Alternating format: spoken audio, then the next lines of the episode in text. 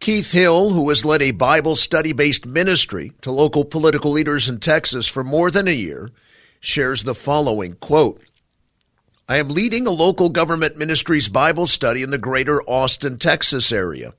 And in just the past several months, God has raised up faithful leaders in Lockhart, Texas.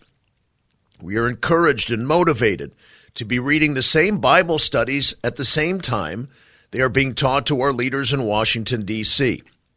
Seeing our local public servants wrestle with local issues through the lens of the Bible is quite rewarding.